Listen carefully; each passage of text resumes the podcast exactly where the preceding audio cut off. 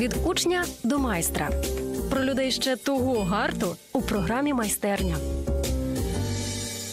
Наші вітання усім у програмі «Майстерня». Сьогодні ми говоримо про професію, яка застала дуже раптово, я би сказала, тисячі тисячі жінок. Я, звичайно, виправлюсь і скажу, що не професія, а роль, але все-таки, коли ми говоримо про військову тематику, можливо, тут все ж таки краще застосувати оце слово «професія». Сьогодні в нашій студії Ірина Гусениця, вона є дружиною захисника, і сьогодні з нею ми будемо говорити про те, як це бути в ролі дружини військового. Іро, якщо би перемотати час назад і опинитися десь, коли тобі вісімнадцять-двадцять. Ти з Олесем скільки познайомилась? Скільки тобі років було? Мені десь близько двадцяти трьох, здається. двадцять три роки? Боже По двадцять чотири, мій, десь так, плюс-мінус. От, тобі двадцять два роки, скоро відбудеться твоя зустріч із Олесем, і тут тобі хтось, людина, якій ти довіряєш, говорить, що Іра, класний в тебе Олесь, і ти класна, і буде у вас хоч багато випробувань у шлюбі, але ви будете таким міцним союзом і будете прикладом для багатьох інших. Але є один нюансик. Mm-hmm. В якомусь там році, дві тисячі двадцять другому, ти станеш військовою дружиною, не просто дружиною, а дружиною військового. Якби тобі в той час таке сказали, ти би що почала мотати на вуз? В чому підтягуватися? Що нове, які нові знання набувати і т.д.? Хоча в молодості, Боже, що там хочеться? Ти знаєш, неодноразово мені такі питання прилітали, але це не завжди було пов'язано з моєю професією, як ти сказала, військово, військового, дружини військового. І я, знаєш, як можу просто відповісти на це питання. Я взагалі не розглядаю таку можливість щось форсувати наперед. Тому що я розумію, що от на сьогоднішній день я є тою, ким я є, завдяки тому досвіду, який я отримала через помилки якісь, через якісь неочікувані повороти долі, розумієш? Тобто весь, весь мій контент всередині, хто я є, mm-hmm. мій внутрішній світ, це є просто от таке накопичення чогось такого невідомого, те, що я усвідомлювала в процесі і робила якісь висновки. Тому, мені здається, неможливо просто прожити життя наперед, тому що, от, як ще раз повторюсь, ми є тими, ким ми є, завдяки тому, що ми прожили от саме в теперішньому. Розумієш? Розумію. І це для мене дивовижно, тому що коли я ставлю це питання тим, хто зараз займається волонтерством, допомогою військовим, або це самі військові, капелани і так далі, вони говорять, що весь досвід, який вони набули там у мирному житті, все їм дуже класно допомагає виконувати їх зараз військові обов'язки. Це з одного боку класно, але з іншого. Невже ти хочеш сказати, що все нове, що у тебе зараз постає перед тобою, ти все прямо так класно вирішуєш, і взагалі кожен виклик, ти така, ой, новий виклик, як класно, будемо рішати щось.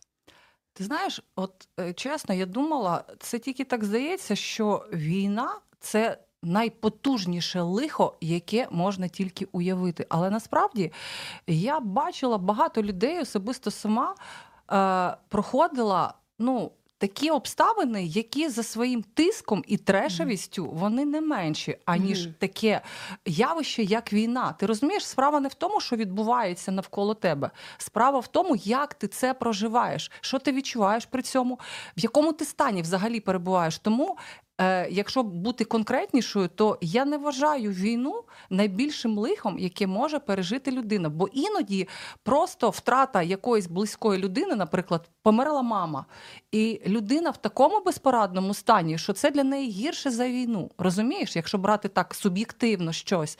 Тому е, я думаю, що я достатньо проходила в своєму житті, правда, mm-hmm. таких речей, які мене загартували настільки, що коли прийшла війна, чесно тобі скажу, я не була застана, як врасплох кажуть. Mm-hmm. Да? Тобто я насправді вже маю певний досвід е, перед тиском життєвим. Mm-hmm. І це мені також дуже допомогло. А ми можемо привідкрити цю дверцяту? Де ти так згартувалася? Що це було? Ну, я за... думаю, що це не зараз, не на часі. Це окрема тема може бути. І я не думаю, що зараз нас вистачить часу про це говорити, окей, чесно. Окей. Е, я, наскільки розумію, ти не прям так мега-емпатична особа, там емоційна, що щось побачила і вже тут сльозки потекли. Е, загартованість оця, вона якось впливає на твоє співчуття, милосердя до інших?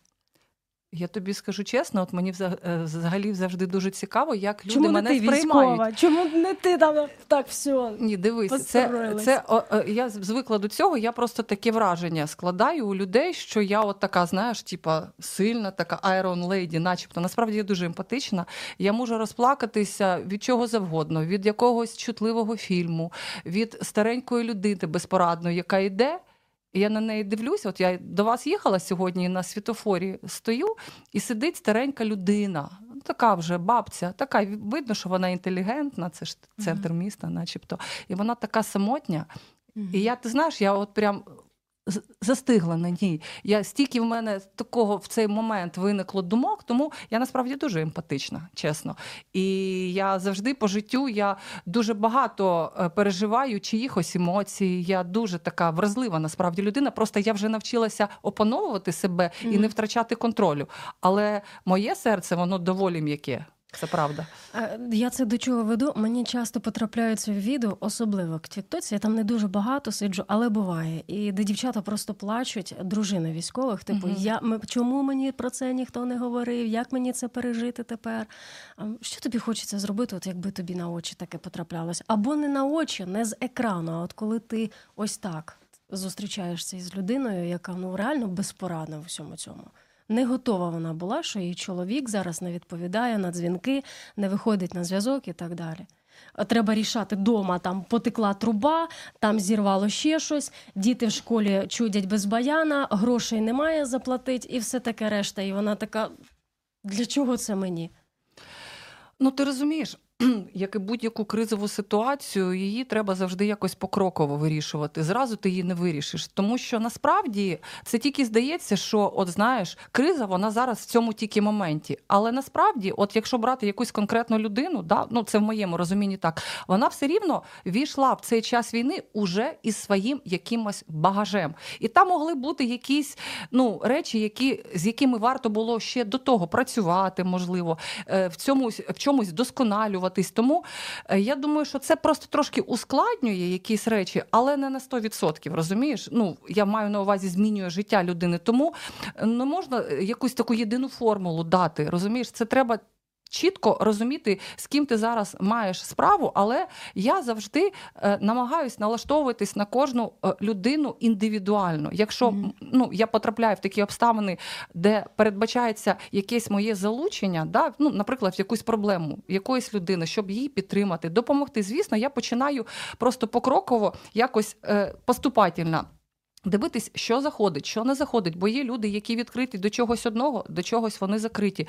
І, звісно, в мене є мої власні якісь, ну, умовно кажучи, формули, да, успіху, формули вирішення якихось проблем. Я з радістю готова ними ділитися, якщо це заходить людині, тому що це дуже суб'єктивно, це дуже індивідуально, але все ж таки мені так здається, що моє життя, воно е, побудовано на якихось таких все ж таки, знаєш, на такому більш е, об'єктивному фундаменті, тому що моя цінність по житті, вона доволі така, знаєш, розповсюджена. Да? Я людина, я, я цього не приховую, я людина, яка завжди сподівається на Бога, чесно. Я не буду цього приховувати, тому що це моя цінність. Це моя така, знаєш, як кажуть, така основна цінність по життю.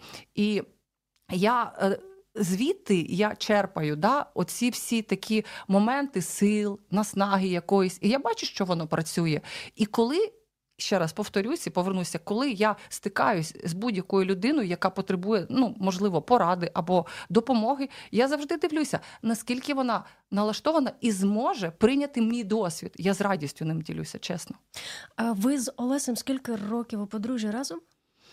Ну, не багато, не мало, вже буде в цьому році двадцять. Ура! двадцятирічний у нас. Да, да. А, скажи, коли Олесь пішов до зе се у, далі іде місяць, другий, третій. Це впливало на стосунки? А, ти знаєш, насправді, якщо так вже, знаєш, згадати от ті моменти от цих перших днів, там, тижнів, там, місяців, да, коли це все сталося, це все сталося, коли ми були ну, дистанційно ну, якби розійшлися. Тобто ми були на Західній Україні з дитиною, він залишився у Києві, І рішення, яке він прийняв, ну, відносно того, що він піде до зе се у, було прийнято ним одноособово. Угу. Тобто в нас не було колегіального якогось такого дискусії, і от, знаєш, порядок денний, там і все таке. Такого не було. Це просто було його рішення, і він просто, як то кажуть, мені це сказав. От, е, ну, ти знаєш, просто ми, напевно, вже навчилися з ним таким чином е, спілкуватися і мати такі комунікації, що у нас якось так розставлені ролі і пріоритети по життю. І от пріоритет приймати такі рішення, він за ним. Ну, так ми вирішили. І це моє рішення як жінки, як дружини. Тобто мені подобається така угу. ну, позиція, розумієш? І не було ультиматумів. Да, звісно, я коли почула, не буду приховувати. Я пам'ятаю, я їхала десь такими краєвидами красивими Західної України, і він мені це сказав. Ну, звісно, я, ну, я розплакалась. Розплакалась, ну, це, тому що це було дуже, так, знаєш, ну, драматично. Тому що я зрозуміла, що все. Що все, що, що, що все? Ну, все, він вже в зе се у, він зі зброєю буде. Тобто це вже відповідальність, це вже нараження себе на небезпеку безпосередньо. Тобто я це розумію, я ж не дурна людина. От, але не було ні нарікань ніяких, ні істерік, mm-hmm. нічого такого. Це були такі мої тихі сльози, такі, знаєш, віконце дивилася і просто собі поплакала, виплакалась. І чесно тобі скажу, більше цього не повторювалось. Я опанувала себе достатньо бистро. Wow. Да. Ну, я ж тобі скажу, от ми з цього почали. Насправді, я не вважаю, от знаєш, війну чимось таким безпрецедентним. Тому що от особисто в моєму житті достатньо було е, життєвого тиску, і ще раз повторюся, трешу, щоб навчитися, знаєш, опановувати себе і тримати фокус на правильних речах, щоб не втратити себе, ну, безпосередньо. Тому скажу тобі чесно, що коли прийшла війна, я вже була, якщо брати мій стан як людини, бо трошки до цього в мене був кризовий період в житті, мій особистий кризовий період, розумієш, моя війна. Ну, це дуже був такий важкий і непростий війна, період. Да? Ну, він був не зовсім такий прям внутрішній, це були певні обставини, але якщо брати про що я говорила, що важливо не те, що відбувається навколо тебе, важливо те, як це ти проживаєш, що ти відчуваєш при цьому і в якому ти стані. То, якщо можна так коротенько було описати мій стан, це був дуже важкий стан. Дуже важкий. Mm-hmm. Це була депресія. Це було певне таке стан, ну такого, знаєш, е, е, е, коли ти отрицаєш життя. От розумієш, ти не хочеш цього. Ну, це щось таке моє було особисте. І я вийшла із цього періоду, із цього стану. І, і десь... почала трошки жити, да? Можна і сказати? Я знову повернулася до життя, все ок, життя перемогло, і тут раптом знову. Бах, починається угу. війна. Але розумієш, для мене це не було потрясіння вже. Тому що я настільки загартувалася за цей період до війни в своїх особистих якихось шляхах життєвих, що мені, ну, насправді, воно було не страшно. Просто єдине, що трошки шокована була спочатку. Ну, як і всі ми, ми ж не очікували, що воно дійсно почнеться. Ну, не може такого бути. Ну, як це? Ну, як це? Але ж воно почалося. І просто трошки шок був. Але от, щоб в мене була якась безпорадність, істерика, шок. Такого, не, не шок, а от така, знаєш, безнадійність. Такого не було. Іро, скажи, ось цей момент, що... Я оце помічаю вже не, не в одної тебе, коли ти щось пройшов, якусь свою яму. Ти, здається, ледве-ледве викарабкався, потім тебе бабах знову туди. Мені одна а, моя знайома каже, я вже до неба отак руки піднімаю, кажу, альо, ви нормальні? Я ще не встигла пожити після того пережитого. І знову мене у якесь, а, не знаю, як слово підібрати, там, випробування, а, якесь чергове нове завдання, яка, яке я маю я, якось, якось... пройти. От не шкода себе в такі періоди, або якісь там філософські, екзистенційні запитання не йдуть із голови, ну, ну, ну, ну, ну, чого так мало я пожила нормальним життям? Я тільки воскресла, я тільки вже захотіла пожити нормально. Все, нове випробування. А тут можу зразу, знаєш, е, якби поєднати відповідь з порадою. От я реально можу це зробити. Я б не радила взагалі проживати життя з схильністю нарікати на будь-що.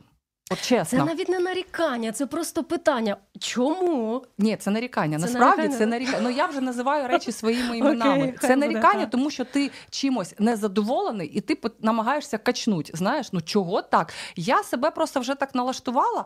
Я все сприймаю, знаєш, якби з вдячністю. Я зараз поясню, я не то, що якась странненька. Тобто, я вже казала, що в мене є мої власні цінності. Чесно, я дуже-дуже довіряю Богу. це моє рішення по життю. Мені так простіше живеться, розумієш? Бо я знаю, в принципі, що я нічого не зробила для того, щоб прийти у цей світ і народитися. І я, наприклад, нічого не можу зробити, щоб не сталася раптова моя смерть. Я розумію, що є речі, які не належать мені по визначенню. Тому я для себе зробила висновок, що є хтось, хто створив мене і хто може керувати моїм життям. І я, як то кажуть, добровольно погодилася з цим. І тому зараз, коли щось відбувається в моєму житті, я, знаєш, як то кажуть, нужда благодарно приймати. Я, я просто повністю довіряю тому, що все в його руках, ну, принаймні моє особисте життя в його руках, і що б не відбувалося, все буде на добро. Розумієш? Коли є таке налаштування, воно реально працює. Мені значно легше живеться, аніж людині, яка так не вважає, і вона постійно намагається задавати оці, знаєш, усе світу, ці такі риторичні питання, я б назвала їх риторичними, тому що на них, ну, навряд чи хтось відповість так, щоб це задовольнило людину. Тому, ще раз повторюсь, це і відповідь, і порада. Я б не радила взагалі оці отакі, знаєш, чого, почему. Тобто краще, ну, знаєш, як акумулювати себе, да, і фокусуватися на речах, які реально, ну, вони тебе заохочують до чогось, да, вони тебе налаштовують на такі, ну, можливо, таке шаблонне слово, на позитив. Але це також налаштування, яке можливо в житті людини. Друзі, це програма «Майстерня» із Ірою Гусеницею. Ми сьогодні говоримо про те, до чого потрібно бути готові дружині захисника. Повернемося за мить. Вольно. Слухай Радіо М на еф ем хвилях. Київ вісімдесят дев'ять і чотири, Запоріжжя вісімдесят вісім і вісім, Кременчук дев'яносто сім і дев'ять, Донецька область, Слов'янськ, Краматорськ вісімдесят сім і п'ять еф ем, Покровськ сто три і сім, Хірник сто п'ять і п'ять, Одеська область, Миколаївка сто один і сім еф ем. Радіо М. Ми тут заради тебе. Отже, після «Вільно» ми продовжимо нашу програму. Іра, я повертаюся до питання, на яке, мабуть, що я не вгамувала голод, про те, які зміни відбулися після того, як Олесь пішов до зе се у, що у стосунках тепер інакше, що вже не дозволяється, що було до цього, що навпаки стало якимись ритуалами чи правилами тепер. І особливо, знаєш, в той момент, коли ти зрозуміла, коли пройшли оті сльози, да, коли пройшло прийняття дуже швидко, до речі, і ти зрозуміла, що це не спринт, це марафон, треба йти вдовго, акумулювати зусилля, значить ми беремо маршрут і робимо ось так. От, власне, як ви вирішили робити? В плані стосунків, тому що зберегти угу. сім'ю під час війни – це надважливе завдання. Не тільки вижити, але й стосунки зберегти. А, ну... Знову-таки повернуся до своєї теорії, що насправді війна, вона принципово нічого не змінює, чесно. Вона може тільки щось, знаєш, загострити. Угу, тому що, от дивись, будь-яке випробування, навіщо воно? От в мене така є аналогія, от є таке явище, як краш-тести. Це роблять з метою, щоб е, упевнитись, наскільки якісний автомобіль випущено. За рахунок чого ми визначаємо його якість? За рахунок цих краш-тестів. Коли йде просто, ну, такий тиск на цей автомобіль, якийсь ініціюється начебто аварійні якісь ситуації, і ми дивимося, ого, тут воно міцне, тут не міцне. Так само і ми, люди, ми випробовуємося по житті якимись тисками, якимись випробуваннями. Навіщо? Щоб було зрозуміло, що насправді ми маємо, да, по факту. То я хочу сказати, наприклад, що за рахунок війни, ну, ми обидва зрозуміли, що насправді в нас доволі міцна сім'я.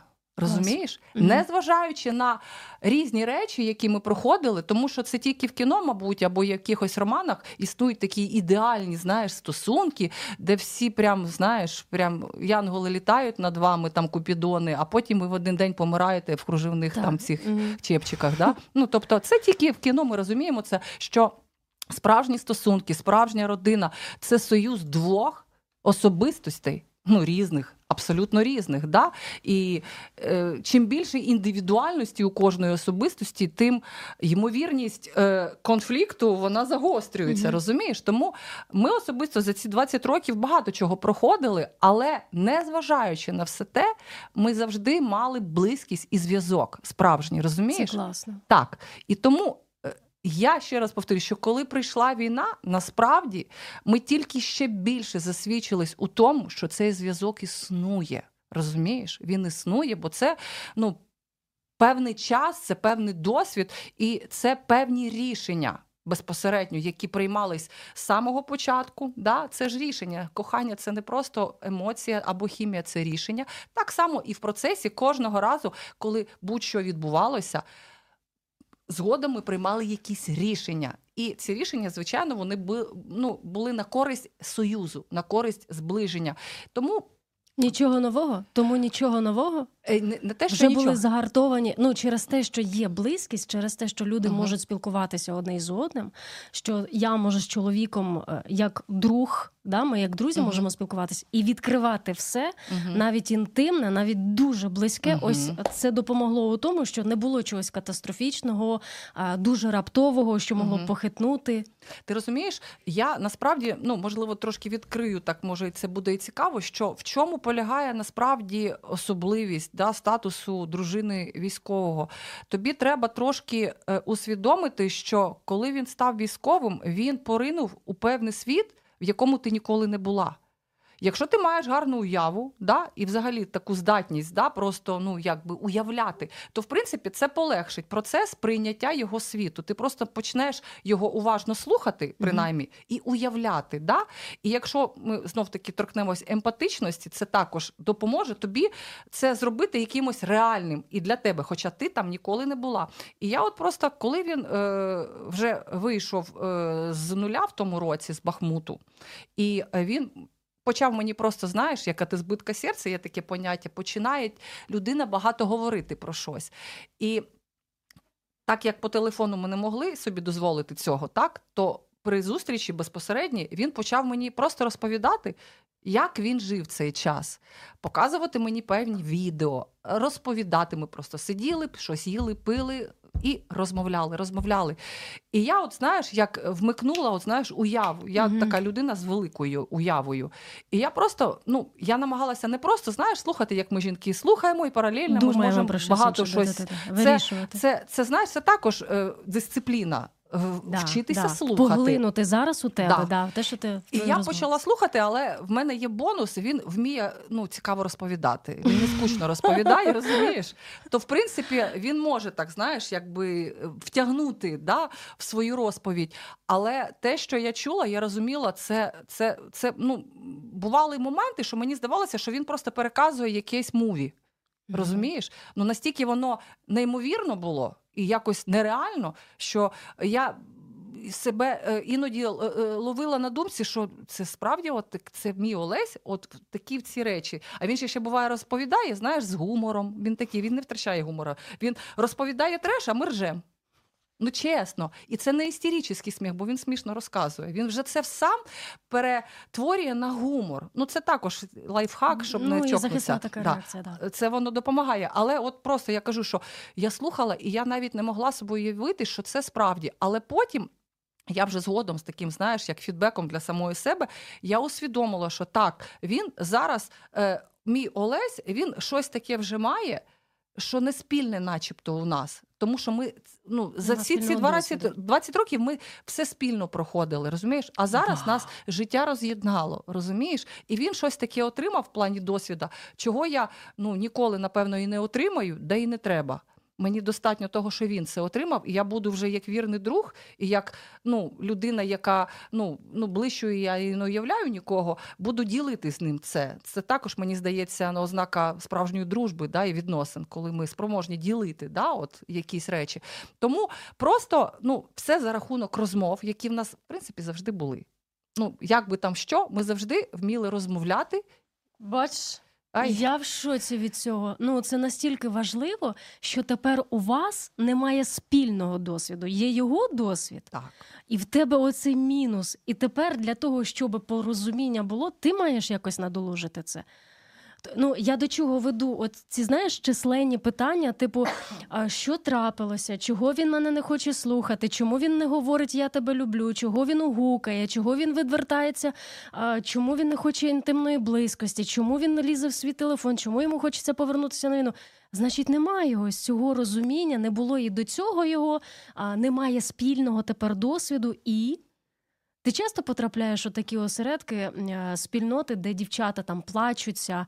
Ти якось допомагаєш? Ти якось, ну, те, що ти зараз мені розповідаєш, якось подаєш це іншим?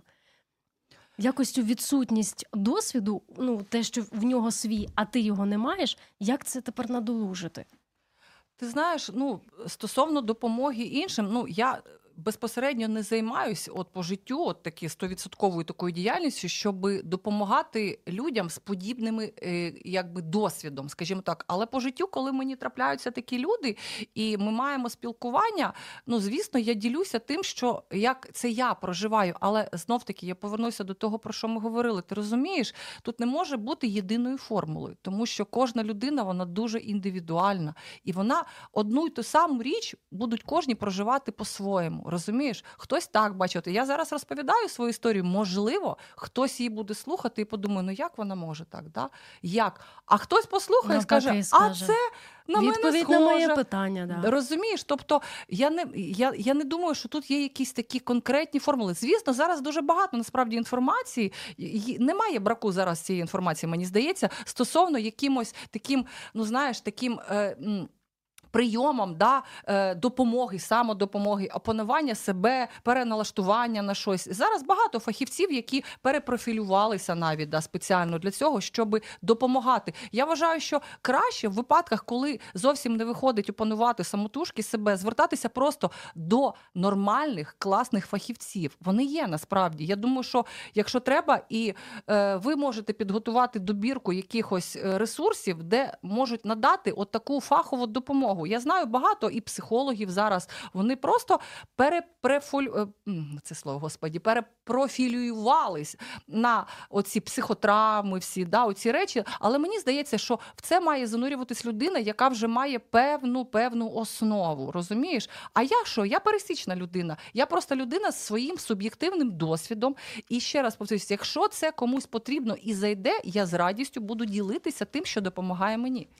Друзі, на правах реклами хочемо нагадати, а для когось це буде звучати уперше, що в рамках Радіо М, в межах студії Радіо М, один раз на квартал проводиться захід для дружин військовослужбовців, де можна поплакатися, посміятися, перебувати в класній атмосфері, так як Іра говорить, надати інформацію від, як ти сказала, нормальних, професійних да, психологів, да, да. військових, адекватних. І, адекватних і тому подібне.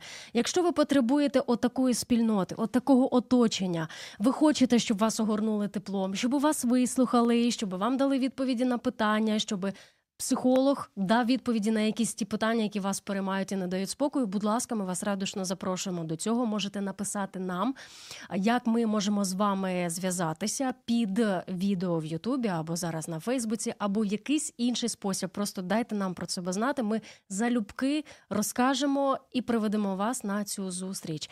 Іро, моменти, коли ну, ти сильною да, видаєшся, така вся... Вольна, ти кажеш мені тут. Вільно, розслабилися. А, але чи часто бувають такі періоди, пов'язані із його службою, що ти не знаходиш собі місця? Що ти не знаєш, де він, що він, він мовчить, він не виходить на зв'язок. І ти хвилюєшся вже так не по-дитячому. Е, ну, як я вже сказала, що останнім часом в мене такого немає, тому що трошки в нас е, такі зміни в його діяльності безпосередньо виникли, які не пов'язані з такою дуже гострою небезпекою, скажімо так, умовно. Але був період часу, от я ж казала вже, що мій чоловік, він був, навіть це не нуль, це, як він каже, мінус один. Тобто це дуже-дуже поруч, і ну, діяльність, яку він реалізовував, вона, ну, така, вона... може, не така вразлива, як, наприклад, там люди, які сидять в окопах, скажімо так, mm-hmm. да? Але вона також доволі вразлива. І був момент єдиний, коли вони виходили, їх команда виходила з Бахмуту. Це був рік тому назад. Це був такий дуже важкий вихід, тому що тоді по динаміці наступу зі сторони ворогів, таке, ну, утворювалось кільце. Тобто його оточували, блокували сам Бахмут, і в якийсь момент могло статися невиправне. Тобто можна було просто застрягти в цьому колі і не вийти з нього. І я знала, що це буде дуже важко. Він говорив: Ір, ну, дійсно, дуже зараз дуже важко буде. І така була історія, я дуже коротенько, якщо можна, розкажу її. Вони знаходились в одному приміщенні, в подвальному, в Бахмуті, і вони там вели свою роботу звідти. І е, якимось чином ворог дізнався, ну, якось прослідкували і почали просто давати такі, ну, снаряди танкові, прям гатити по цій будівлі. І, в принципі, вони, ну, якби в підвальному приміщенні були. Але є єдина штука така – це пожежа. Mm-hmm. Коли вона починається, вона охоплює все по периметру, і виходу немає. І от мені розповідав Олесь, як це все сталося, що просто був момент, коли він думав, що вже все. Тобто виходу ти не бачиш. Не через те, що ти сліпий, просто е, все в диму, в сажі, і що саме найголовніше, кисню немає. Тобто коли вогонь горить, він спалює кисень. Людині нема чим дихати. Ти не згориш в пожежі, ти просто задихнешся і помреш від відсутності кисню. І е, той вихід, який вони знали, він був вже захаращений і горів. І оце був момент, коли, кажу, я вже по цим сходам, я йду, я вже впав, тому що сил немає. А він такий загартований в мене фізично людина, бо спорт любить і займається, він і плаває дуже добре, і вміє, ну, якби надовго затримувати дихання. Mm-hmm. І це йому допомогло, тому що коли він зрозумів, що вже наступний вдих він зробити не може, бо нема чим, він загамував, затамував цей подих і намагається повсти. Каже, коли ти втрачаєш вже рівень кисня, просто починають ноги, ноги відбирати. Відбирати. Ти не можеш іти просто фізично, вони як стають як паралізовані. І це якесь, ну, чесно, це було якесь боже диво. Він просто каже, я десь побачив, він відкрив якісь отак навмання двері, якоїсь, це, ну, така споруда, це кінотеатр був, Перемога називався. Його вже не існує, насправді. Просто взагалі його розгатили повністю. І він каже, я в цю кімнату заповзаю, і там, ну, такі от десь відстань отака від полу прозорого повітря, розумієш? І він каже, я тут і нахилився, і думаю, от, аби там тільки не було токсинів, бо так буває іноді, це теж така штука, треба знати, коли пожежа, можуть бути токсини, і це така уявна, чиста, типа атмосфера. Насправді там токсини, можна просто отруїтися. І він каже, я зробив цей вдих, і там кисень був. І через це він вже знов з'явились сили, повернулися, і вони вже знайшли вихід і вийшли. І коли вони вже вийшли звідти, да, вони вже е, кудись вони потрапили в якесь таке місце, і там вже був такий, як зона така, я не знаю, як її назвати правильно по цим всім таким правильним назвам, ну, начебто, як, як перевал, не перевал, переїзд такий, де е, йшли таких з двох сторін вогонь. Їм треба було проїхати там декілька кілометрів буквально, але це такі декілька кілометрів смерті реальної. Тобто наші почали давати вогонь, щоб їм начебто зробити захист, а з тої сторони також летить. І от в такому от, от вони, от такому от такій атмосфері вони переїжджали ці декілька кілометрів. Ну, тобто кожен, знаєш, оберт колес – це ймовірність, що зараз в тебе влучать. Розумієш, бо бачать, вас бачать дрони і ті, і ті, що там їдуть, і зараз треба туди стріляти. От. І вони вийшли. Але за цей період часу, поки він був в тому приміщенні підвальному, поки вони виходили, це декілька діб було. І я не звикла до цього, насправді, не було зв'язку з ним. І, чесно тобі сказати, от ще є така дуже класна тема у Скарлет О'Хари в «Унісяний вєтром». Ну, класика. Вона в кінці сказала таку фразу сакраментальну, коли знову прийшов тиск в її життя. Вона сказала, а про це я подумаю завтра. Достатньо з мене. І ти знаєш, я, в принципі, ну, трошки я так, може, іронізую зараз, але насправді воно також працює. Я намагаюсь просто вже порційно якось. Я зрозуміла, що це відбувається. І я критичне мислення просто вмикаю. Це також мені допомагає. Я просто вмикаю критичне мислення і думаю, окей, що буде зараз від того, що я зараз, ну, розклеюсь і войду в ступор? Що від цього зміниться? Як воно вплине на те, що відбувається в реальності? Ніяк. Тому, знов-таки, мій лайфхак – туди очі, на небо. А фізично? Ти просто чимось займаєшся в робочі моменти, щоб тобі не думати? А я постійно чим займаюся. Знаєш, я постійно чимось займаюся, я постійно в якійсь активності. Тобто угу. я намагаюся, знаєш, клін-кліном вишибати. Тобто, е, якщо мені чогось бракує, наприклад, по життю, я намагаюся знайти тих, кому можна компенсувати на, на їхньому рівні це, наприклад, да? Бо на моєму рівні дуже багато, нема ресурсу. А на їхньому рівні я це можу зробити, наприклад. Да? Воно так працює насправді. Це не те, що ти там навіть відволікаєшся, переключаєшся, можна це називати і так, але, в принципі, це така дуже ну, реальна і доцільна діяльність. Діяльність, вона сенс має, щонайменше, розумієш, вона допомагає, і це, в принципі, ну, ну, твоє життя накопичує певними, певними якимись речами, такими, ну, які, ну, мають сенс. Це теж ми можемо, да, віднести туди до лайфхаків від Ірини Гусениць, Гусениць про те, як бути в очікуванні, да, як перебувати ось в цьому, в цьому стані. Слухай, ще один момент. У мене, коли постало питання мами моєї рідної, про рак, вона мені така, так, оце в мене отут, під е, гладільною доску, дошкою, тут гроші на поховання, mm-hmm. отут це, оце там з цим дядьком те порішаєш. А тобі, коли, наприклад, Олесь виходив із подібних ситуацій, він після цього не говорить, так, кохана, значить, дивись, якщо що, ти робиш один, два, три. Прикольно, так?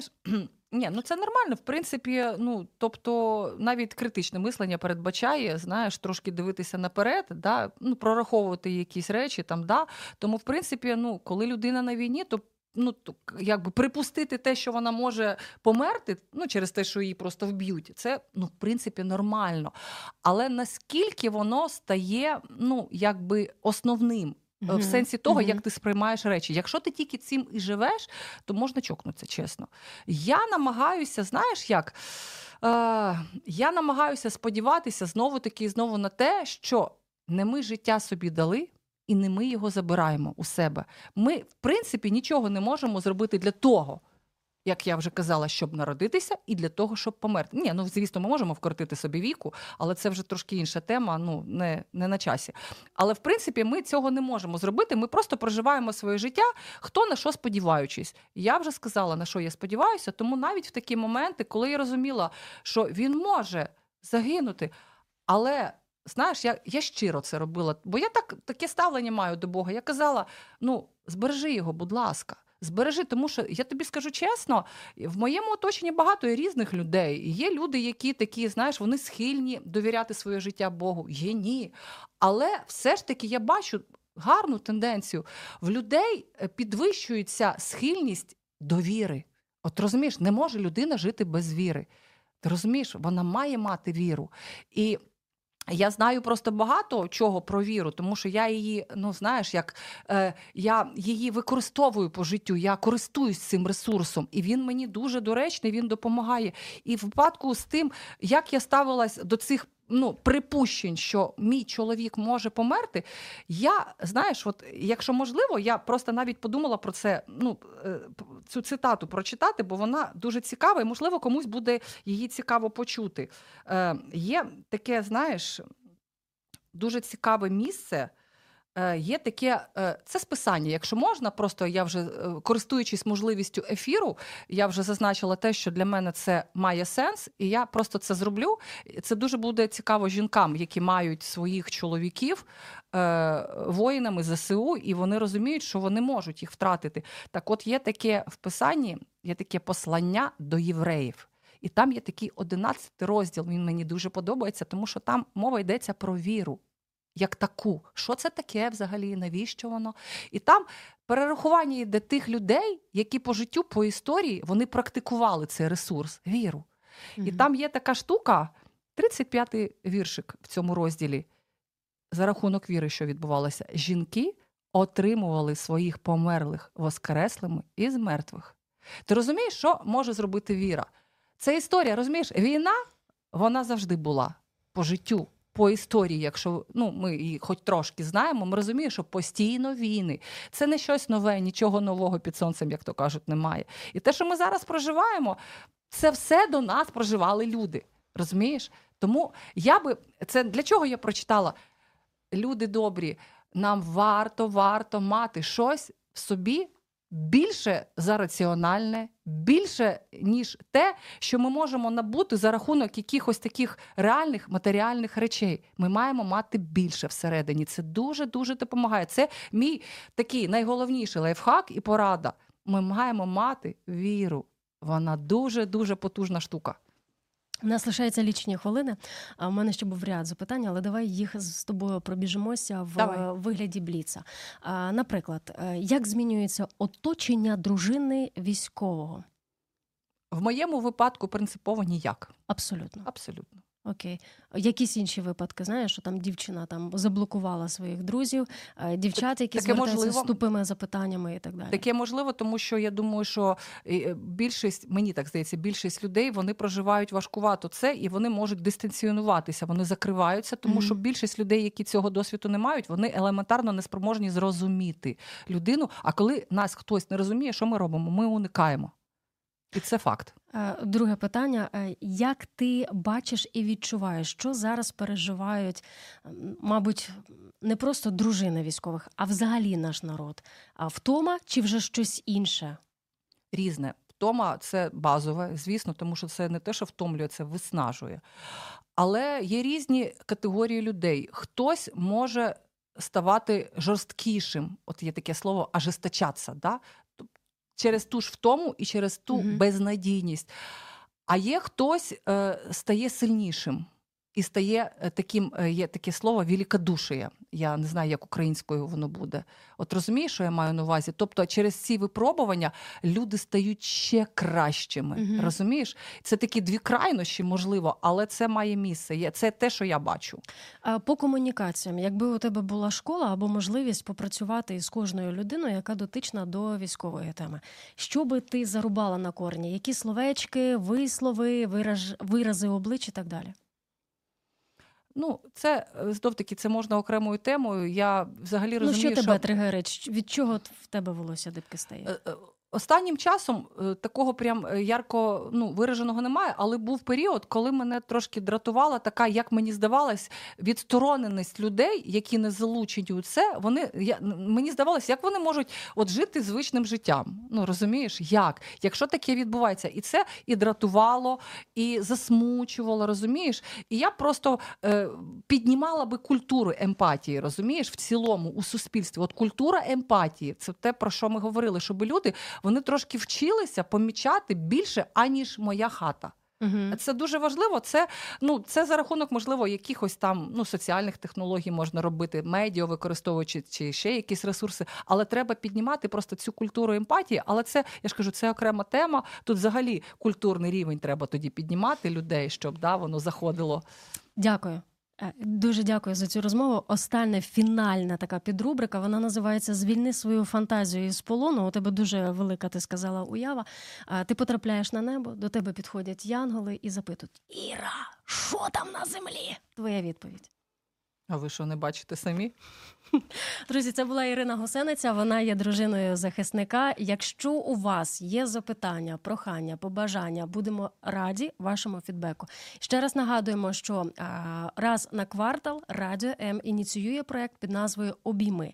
В рамках нашої студії ми запрошуємо дружин військовослужбовців, організовуємо для них чудову атмосферу, запрошуємо кваліфікованих фахівців, які допомагають психологічно, духовно, залучаємо дітей, даруємо як символ чудові подарунки і вас до того запрошуємо. Дайте нам якось про вас знати і організуємо той момент, щоб ви потрапили до нас.